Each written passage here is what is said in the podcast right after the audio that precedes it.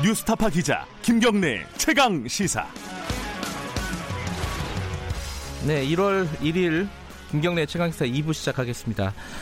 어, 2부에서는 공수처법 관련된 얘기를 먼저 좀 해보겠습니다. 어, 지난해에 공수처법이 우여곡절 끝에 통과가 됐습니다. 이게 사실은 어, 해방 이후 계속됐던 기소 독점주의, 검찰의 기소 독점주의가 깨진 굉장히 의미 있는 사건이죠. 앞으로 7월 정도가 되면은 고위공직자 공직자 범죄수사처 공수처가 생기게 될 겁니다. 공식적으로 출범을 하게 될 건데 이렇게 되면은 어떤 것이 바뀌는지 구체적으로 그리고 지금 어 일부에서 우려하고 있는 부분들은 어떻게 되는 건지 좀 얘기를 나눠보겠습니다. 공수처법 원안을 발의한 분입니다. 더불어민주당 백혜련 의원 연결돼 있습니다. 안녕하세요. 예, 안녕하세요. 자, 새해 복 많이 받으세요, 일단. 네, 감사합니다. 예. 어, 지금 백혜련 의원 안, 이거를 1년 동안 들었습니다, 저희들이. 이 원안을 설계하신 분이시잖아요. 네. 뭐, 소회라도 먼저 한 말씀 좀 들어볼까요? 아, 정말로, 그, 제가 검찰개혁을 하도록 사실 정치에 입문했는데, 정말로 그 2019년에 가기 전에 결실을 거두게 돼서 너무나 가슴이 벅차고요. 진짜 가결다 시에는 어, 눈물이 날 것 같았습니다. 예, 아, 일단 그 원안에서 수정안이 좀 바뀐 게 많이 있잖아요. 그래서 수정안이요. 네. 아주 많은 근본적인 부분은 바뀌지가 않았습니다. 그러니까 그래요? 네. 음, 어, 그 수정안 처음 논의할 때는 그 제일 중요한 부분 중에 하나가 이제 그 기소심의위원회 설치 문제 그런 것들이었는데요. 결국은 그것을 원안대로 받아들이지 않는 것으로 됐기 때문에 네. 네, 저는 이 수정안에 대해서는 그다지 큰 불만은 없습니다. 어, 아쉬운 부분이나 이런 부분이 많이 없으시다, 이런 뜻이네요. 네, 사실 음, 오히려 좀 음, 그, 뭐, 독소 조항이라고 검찰에서 비판하는 그런 부분들이 오히려 합리적인 조항이기 때문에, 네. 어, 저는 큰 불만은 없다고 다시 한번 말씀드리겠습니다. 백혜련 의원님은 검찰 출신이잖아요. 네. 이거 원안 설계하고 1년 동안 검찰 예전 동료들이나 이런 분들한테 전화나 이런 거 많이 안 받으셨습니까? 뭐, 제가 검찰에 있을 때도 그렇고, 아, 조금 뭐, 남의 말에 좀 휘둘리는 편이 좀 아니어서 그런지, 예. 아, 뭐, 그, 의견 교환들은 나눴는데요. 네. 그렇게까지 뭐, 불만을 토로하거나 그런 건 없었습니다. 네. 뭐 내용들 하나하나 좀 여쭤볼게요.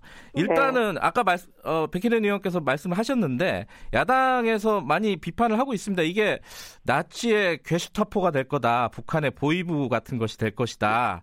이 우려에 대해서는 어떻게 보십니까? 정말 그 부분과 관련해서 제가 드릴 말씀이 너무나 많고요. 예. 이 법률 조항에 정말 정, 어떤 법률보다도 정치적 중립성을 담보하는 조치가 곳곳에 있습니다. 그래서 음흠. 이건 정말 근거 없는 언색적, 어, 언색적인 비판이라고 어, 보이는데요. 요번에 예. 특히 또 수정안에는 어, 3조에 대통령과 그 대통령 비서실은 어느 누구도 공수처에 관련해서 업무 보고나 지시 협의를 할 수 없는 명문 조항까지 지금 들어간 상황입니다. 그리고 네. 그동안에 계속 말씀드렸던 공수처장의 임명 방식, 그리고 수사처의 그 임명 권한을 갖는 인사위원회 구성도 더 원안보다도 정치적 중립성을 담보할 수 있는 구조로 된 상황이거든요. 네. 그래서 정말 이 비판은 정말 말도 안 되는 비판이라고 음. 생각합니다. 근데 이게 그뭐 어떤 조직도 마찬가지지만 사람이 운영을 하는 거잖아요. 결국은. 네. 이게 어 예컨대 이제 검찰 같은 경우도 검찰의 중립성 이런 것들은 다 명시적으로 돼 있지만은 검찰이 정권의 신여 노릇을 한 게 뭐 정권에 따라서 많이 그런 상황이 있지 않았습니까? 그러니까 이 공수처도 어, 경우에 따라서는 그렇게 운영될 가능성도 있지 않느냐. 뭐 이런 우려로 생각할 수도 있을 것 같아요. 이건 어떻게 생각하세요? 그런데 네. 그 검찰 같은 경우는 사실 이 그 정치적 중립성에 관한 조항도요. 네. 이렇게 어, 공수처법처럼 명문 조항이 없습니다, 사실. 네. 음흠. 어, 그것도 없을 뿐만이 아니라 구성 방식도 검찰총장의 임명 방식도 지금 대통령의 지명에 의해서 그냥 일방적으로 사실 구성되게 돼 있지 않습니까? 네네. 그런데 공수처 같은 경우는 공수처장 같은 경우는 지금 일곱 명의 추천위원회에서 두 명의 후보를 추천하게 되어 있는데 네. 그 중에서 여섯 명이 찬성해야지만 후보가 될 수가 있고 네. 그 여섯 명의 야당의 몫이 두, 두 명이나 있기 때문에 네. 야당에서 반대하면 후보조차 되지 못하는 구조로 되어 있다는 것이죠. 네. 그래서 어떤 정부 기관보다도 정치적 중립성을 담보할 수밖에 없는 구조입니다. 그러니까 어, 대통령이 자지우지할 수 있는 구조가 절대적으로 될 수가 없는 것이라는 것을 다시 한번 말씀드리겠습니다. 이걸 하나 여쭤보고 싶은데요. 이게 뭐 구체적으로 어떤 사람인지 딱 집어서 말씀하실 수는 없겠지만은 초대 공수처장은 어떤 자질을 갖고 있는 사람이 돼야 된다고 혹시 좀 생각하시는 부분이 있나요? 어, 지금 야당에서도 계속 정치적 중립성의 문제 네. 그리고 이것이 어, 문재인 정권의 어떤 연장의 쪽으로 말씀을 하시기 때문에 저는 네. 어, 무엇보다도 정치적 중립성을 가진 분이 되어야 할 것으로 생각하고요. 그렇게 네. 될 것이라고 생각합니다. 네. 그 구체적인 내용을 보면요. 일단 수사 대상이 공수처의 수사 대상은 대통령부터 쭉 해갖고 한 7, 8천 명 되는 거죠. 지금 계산을 해보면은. 네, 7천 명 좀 넘는 규모입니다. 예. 근데 지금 공수처가 되게 작잖아요. 어떤 이문정 검사 같은 경우는 병아리라고 표현하기도 했는데 규모가 작아요. 근데 이 네. 7, 8천 명을 수사를 하는 게 가능한 건가요?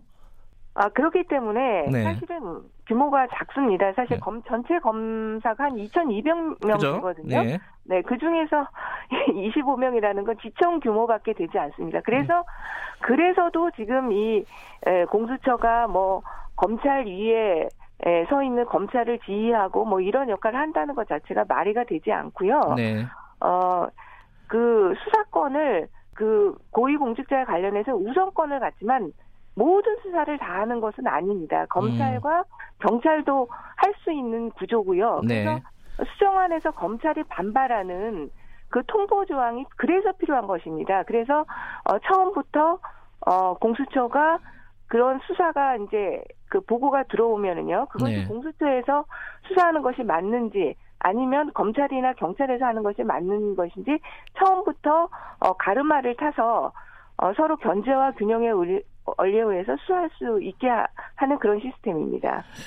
이게 또 처음으로 돌아가는 얘기인데 이제 검찰이나 네. 야당이나 이런 데서 우려하는 게 이렇게 어 공직자에 대한 수사를 보고나 통보를 하게 돼 있지 않습니까? 이 공수처에다가 네. 그러면 그 정보들이 공수처에 다 모이게 되고 그 정보가 결국은 청와대나 이런 여권 쪽에 다 공유가 될 가능성이 높다. 이 우려잖아요, 지금. 근데 그 우려 자체가 예. 공수처의 정치적 중립성을 부정하는 그렇죠. 전제가 어, 그거죠. 시각인 예. 거죠. 예. 공수처가 그런 구조가 전혀 아닌데 예. 만약에 그런다고 한다면 검찰에서 그런 부분들을 전 들여다볼 수 있다고 생각합니다. 공수처의 범죄 행위에 대해서는 검찰에서 지금 수사하게 되어 있는 시스템 아닙니까? 네. 그래서 그것 자체가 공수처에 대한 정말 저는 명예훼손 쪽이고 모욕적인 아, 발언이라고 생각합니다. 아직 출범하지도 않았고 네. 그런 적도 없는데 어떤 예단을 가지고 네. 그렇게 규정하고 얘기하는 것 자체는 정말 잘못된 것이라고 생각합니다. 음. 이게 막판에 이제 검찰에서 공수처에 대한 비판들을 많이 했어요. 그리고 뭐 네. 어, 국회에서 로비를 한다고 이해찬 대표가 어, 성토를 한 적도 있었고요. 이게 사실은 검사가 공수처 수사 대상이 가장 중요한 대상이 아니냐, 거기에 대한 반발 아니냐 이렇게 해석하는 쪽도 있습니다. 이건 어떻게 보세요?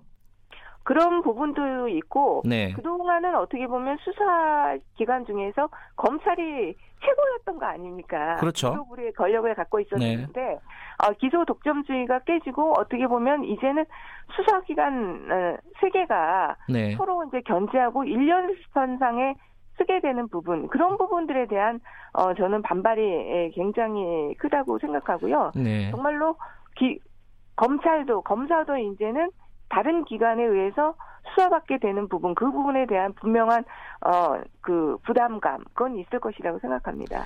내용으로 하나 마지막으로 여쭤보면은 이 기소권도 주, 지 않았습니까 공수처에다가 그죠? 네. 근데 이게 지금 어 검찰의 수사권, 기소권, 특히 이제 기소 독점주의 이 부분을 좀 분리를 하자 수사와 기소를 이게 이제 전체적인 어떤 검 검경 수사권 조정의 그림인데 밑그림인데 공수처에다가는 둘 다 져버렸단 말이에요. 이게 좀 역행하는 거 아니냐, 좀 모순 아니냐. 이 부분은 어떻게 봐야 될까요? 지금 음, 공수처가 나오게 된 주요 원인 중에 하나가 네. 어, 검찰의 무소불위의 권력입니다. 네. 그래서 어, 그 검찰이 가지고 있는 권한을 제한하는 것이 반드시 필요하고요. 네. 어, 그렇기 때문에 어, 검찰과 경찰은 예전부터 있어왔던 조직이고 그러나 공수처는 고위공직자 범죄에 관련해서 특화된 어, 조직입니다. 그렇기 네. 때문에 검찰을 견제하기 위해서는 저는 어, 원래 제 안 전에 원래 최초에 저희 당에서 냈던 네. 어, 검사, 판사, 어, 경찰만이 아니라 국회의원 등 모든 고위공직자에 대해서는 오히려 기소권을 공수처가 갖고 있는 것이 음. 어, 지금 수사권 조정에서도 우리가 수사와 기소의 분리로 가지만 검찰에 수사권을 주고 있습니다. 네. 그래서 그 부분을 견제하기 위해서는 일정 시점에서는 그것이 필요했을 것으로 보입니다. 만약에 어, 수사권 조정도 사실 가도기적인 단계인데요. 네. 만약 수사와 기소가 완전 전면 분리되는 형태로 가게 된다면 그 다음엔 공수처의 구조도 달라질 수 있다고 보입니다. 네. 그러나 수사와 기소권을 검찰이 모두 가지고 있는 현 상황에서는 공수처가 수사와 기소권을 다 가질 필요가 있다고 보입니다. 어, 그러니까 기소권을 준 것은 좀 일종의 좀 과도기적인 측면도 있다 이런 말씀이시네요. 그죠? 그렇죠. 저희 수사 음. 어, 시스템 자체가 완전히 전면적인 수사와 기소와 분리로 가게 되는 단계가 된다면 네. 어, 또 다시 어, 구조를 바꾸는 것도 생각해 봐야 된다고 봅니다. 근데 국회의원은 기소 대상에서 빠졌어요. 어, 공수처에서 그 이유가 뭐예요, 그거는? 그러니까 그게 논의 과정에서 저희가 냈던 원래 원안에는 음. 다 있었는데 네. 어, 야당 쪽에서 네. 협상 과정에서 공수처가 너무 비대해지는 부분들 네. 어, 그런 부분들에서 반대가 있었기 때문에 네. 어, 그 한정하게 된 거죠. 이게 검찰 반응을 보면은 앞으로 운영을 할 때 공수처에 보고한다든가 이런 부분들에 대해서 좀 해태하는 그런 모습을 보일 가능성도 있을 것 같아요. 검찰 쪽에서. 이것도 역시 운영하는 측면에서 보면은 이런 반응은 어떻게 예상을 하세요, 혹시? 어, 그래도 검찰도 국가기관이기 때문에 네. 그렇게 어, 법에서 그렇게 규정한 것을 어기지는 저는 않을 것이라고 생각하고 있습니다. 네. 어, 혹시 윤석열 검찰총장이 이번 뭐 공수처법 이런 거 검경 수사권 조정안 좀 있으면 이제 통과가 될 텐데 그런 거 관련해 가지고 입장이 지금 명확하게 나오진 않았습니다. 신년사에서도 어, 원론적인 입장만 나왔는데 혹시 뭐 사퇴하거나 뭐 이런 움직임이 예상이 되십니까? 어떻게 보세요? 글쎄요, 저는 뭐 그런 얘기들은 아직 못 들어봤고요. 네. 어, 어제 제가 사실 대검 기조, 어, 어, 부장이랑 통화를 해봤는데, 네. 어, 보니까 어쨌든 법률이 됐기 때문에, 네. 검찰 입장에서는 그것을 존중하겠다 그런 입장이었습니다. 아, 그래서, 어, 뭐 그렇게 반발은 하지 않을 것으로 생각하고 있습니다. 알겠습니다. 아, 1월 1일 새해 첫날 어, 최강시사에서 연결한 첫 번째 정치인이었습니다. 백혜련 의원님이. 고맙습니다. 네, 아유, 의미가 있네요. 감사합니다. 고맙습니다. 새해 복 많이 받으세요. 네, 새해 복 많이 받으세요. 네, 더불어민주당 백혜련 의원이었습니다.